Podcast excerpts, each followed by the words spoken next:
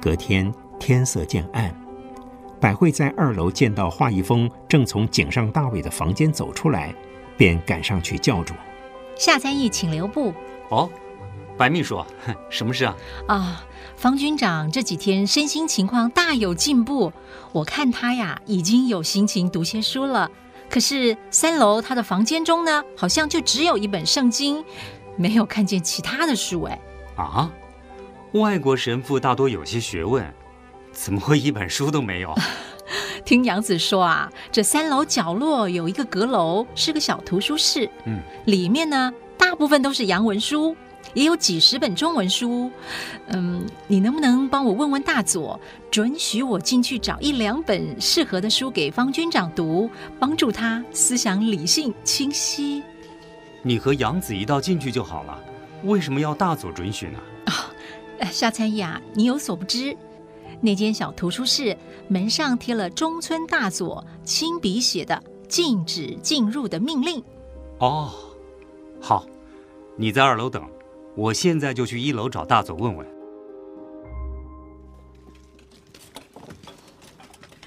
百惠走到二楼窗口边，忽然感到气氛极不寻常。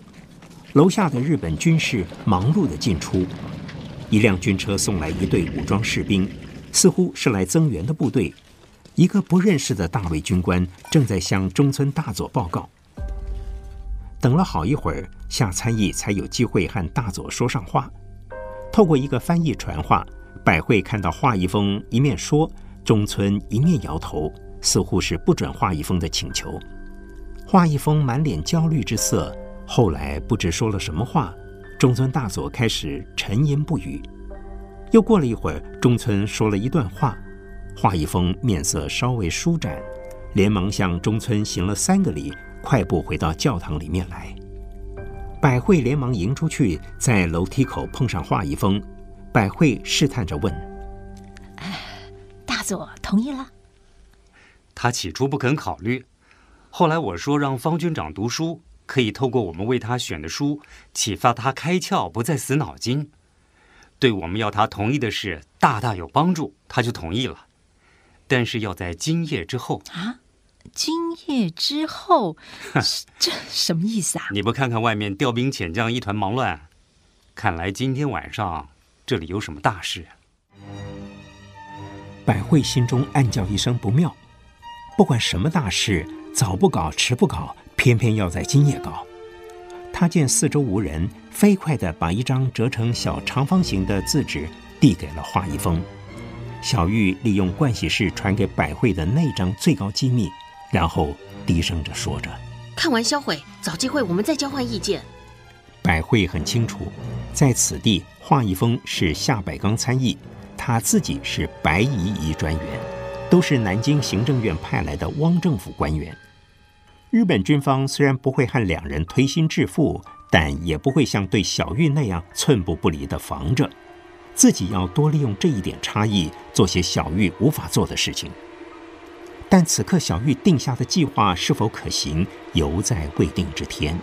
而南香堂这边似乎又有了变化，下一步要怎么走？他需要华老师的意见。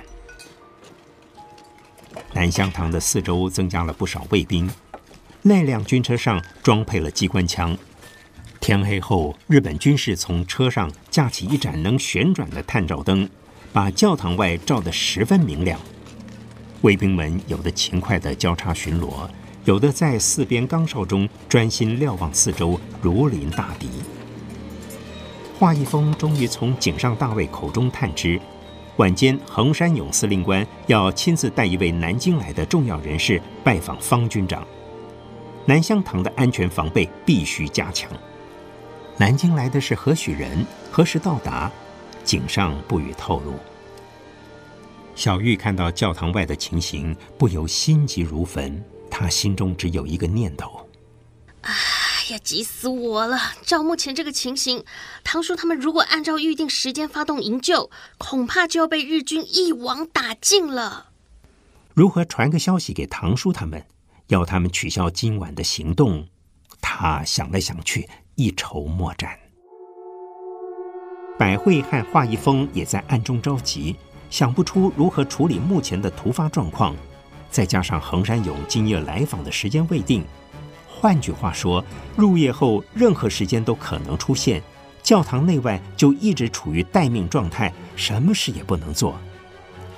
华一峰心中暗自想着：这种情形之下，方军长是绝不能照小玉的计划跳窗而逃了。若真的没有别的办法，必要时只好装着什么都不知道，乖乖待在屋里一动也不动。至于外面的情况，也只好让来营救的人自求多福了。以大局为重，只好弃外救内，保住方先觉优于一切。华一峰心意已决，他要寻空档把决议告诉百惠。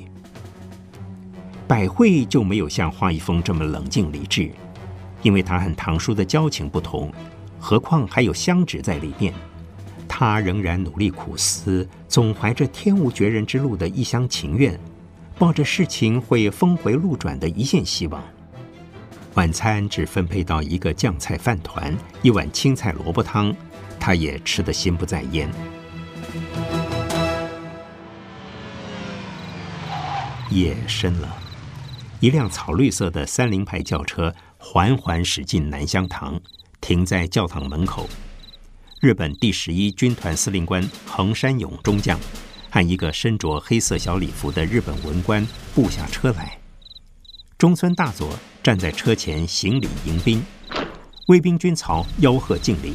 全体卫兵肃立行持枪礼，唇上留着短字，开展眉眼向下倒，戎装上挂满了勋章的横山勇神气活现的举手还了一个军礼，对中村大佐介绍身边的日本绅士说：“中村大佐，这是南京王院长的最高顾问吉湾先生。哎嘿嘿嘿”哎，中村大佐辛苦了。方先觉将军靠您的悉心照顾，南京政府极为感谢。在这说话之间，显示出十分从容的态度，倒像是个见过世面的人物。中村宿客入内，带领横山勇和吉万先生直上三楼，一路走过，两边敬礼之声不绝于耳。小玉比预定换班时间早三分钟进入侧间小室。趁松下医官仍在室内为方先觉量血压，便将事先预备好的双份安眠药倒入保温茶壶中。这时，百惠提前走进来，准备换班。敬礼！守在门口的宪兵大声喝叫着敬礼。横山勇和吉湾顾问已经走上三楼。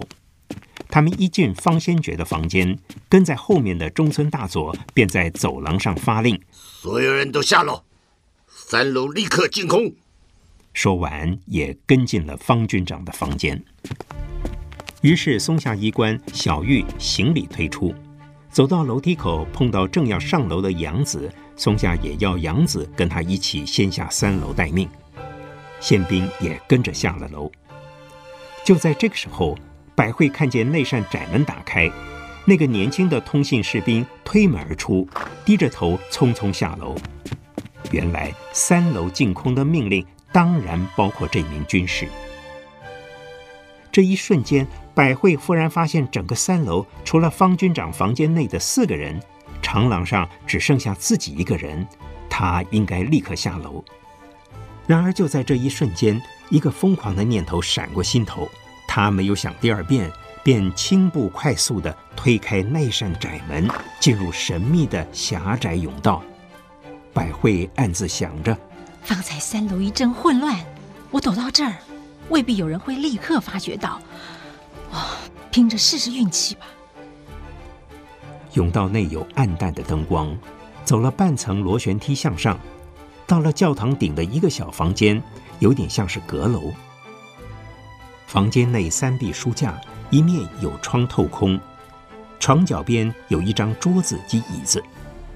百惠一眼望去，心脏猛然加速，像是要从胸口跳出来。由于惊喜紧张得太过厉害，竟然感到一阵晕眩，好像有瞬间缺氧的现象。他深吸了一口气，试图镇定下来。那桌上放着一架电报收发机，看那外形，竟和倩文报社里那一架有几分相似，好像都是东京织浦的产品。百惠强压下狂乱的思绪，脑海只剩下一个声音：“快呀，快呀！我要发一通电报给香芷。天哪，我要快！香芷，拜托拜托，你要在线上啊！”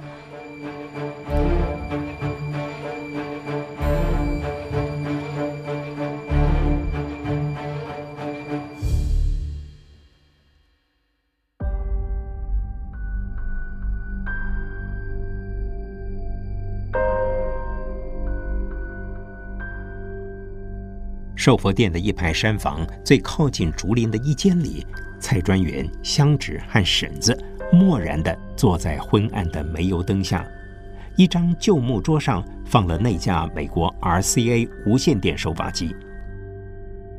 三人坐在桌边都不发言，山房里静得令人窒息。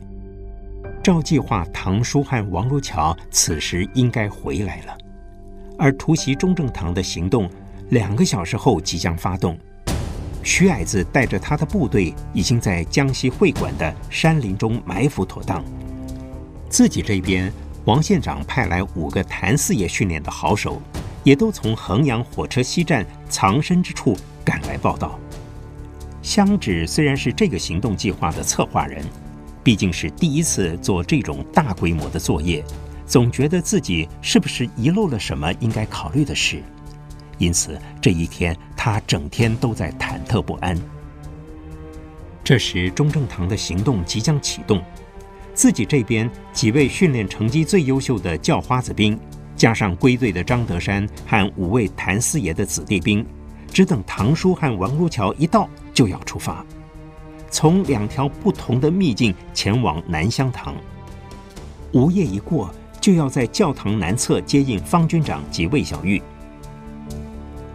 到了现场，他们要花一些时间摸清楚教堂外围的哨兵，并将他们无声无息地处理掉。这部分的工作得靠唐叔、王如桥和唐四爷的子弟兵来执行。即使如此，也需要预留一些时间。但是唐叔和王如桥到此刻仍然不见踪影。不但香芷心急如焚，不时查看腕上的时间，连蔡一奇也有点急了。他轻声地说着：“哎，万一怀堂兄那边出了什么麻烦，没办法依照计划执行任务。如果有问题，突袭队会退到江西会馆跟徐矮叔会合。唐叔跟王老大赶回此地之后，我们仍将对天主堂发动攻击。但是如果跟日军交手打起来，志不在胜。主要是惊动教堂，让教堂里的方军长知道事情已经败露，便待在教堂里不要妄动。”而我们热闹打一阵过后，就会撤退，保住方军长不出问题。只是功亏一篑，下回再要营救就难上加难了。婶子一直没有说话，她坐在那架无线电报机前，不断地在一个固定的频段中左右搜寻，希望能收到来自宝庆或红罗庙的电报。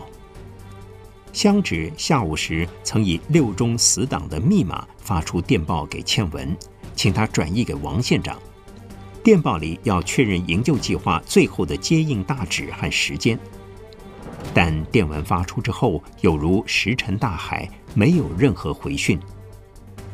正在度日如年的时候，山房外仿佛传来张德山的嗓音：“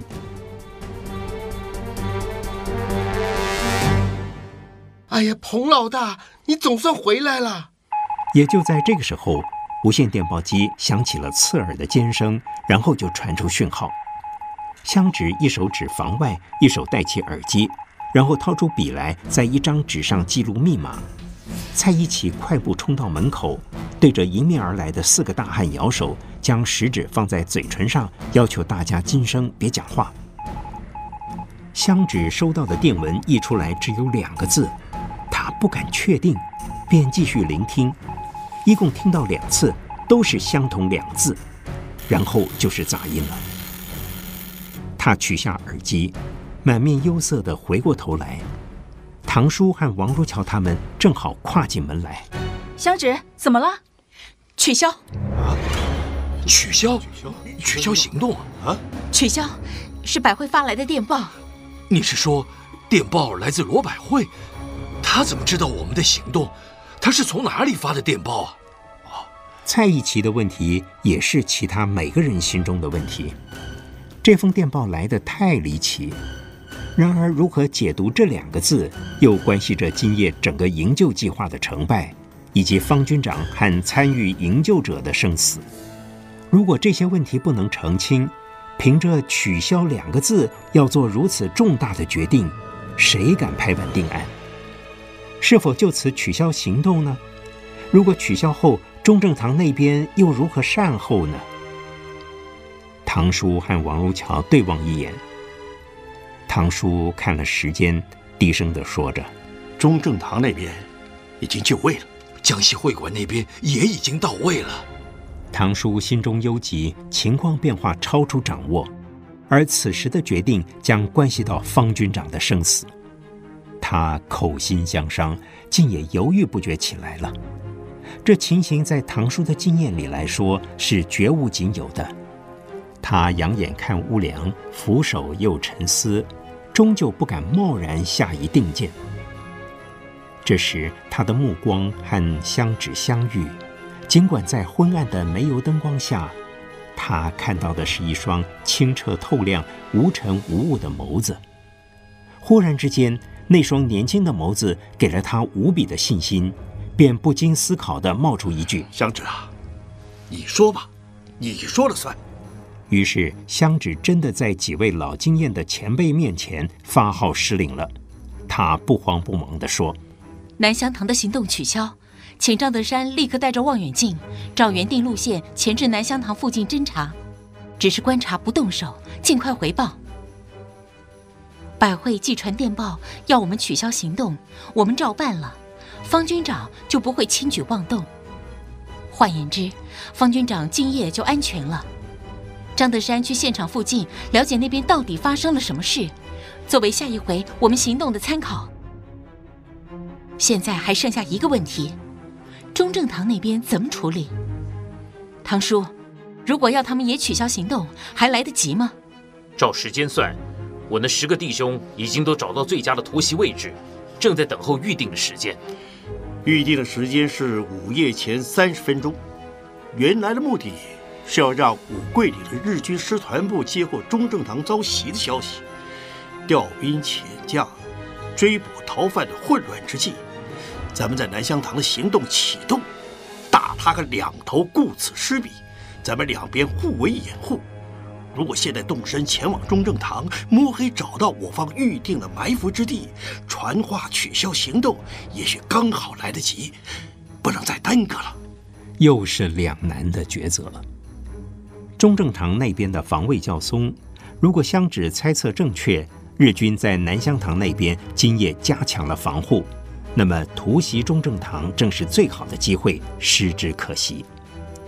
然而，突袭行动成功救出了第十军诸位师长以及参谋长，日军对南香堂的警备必更加强，下次的营救任务必然是更加困难。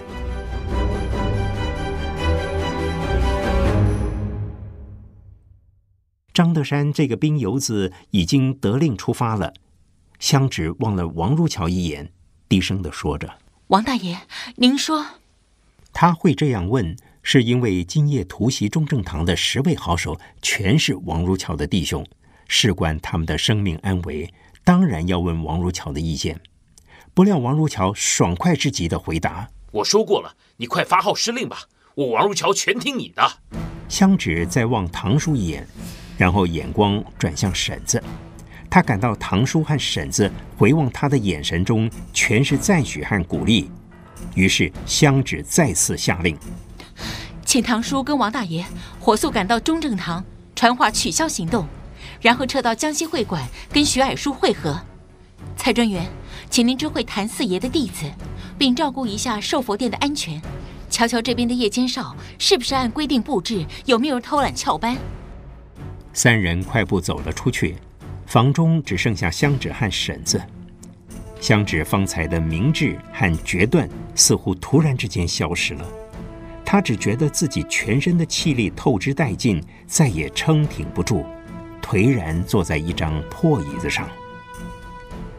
婶子见香芷忽然之间像是泄了气的皮球，整个人显得疲累而虚弱，心中十分的疼惜，但是他仍然严肃地对香芷说：“香芷，你要振作，今夜的大事还没完呢。”“不错，今夜的大事还没完，我要振作。”但是他暗中在问：“彭雨林，你要到什么时候才肯出手？”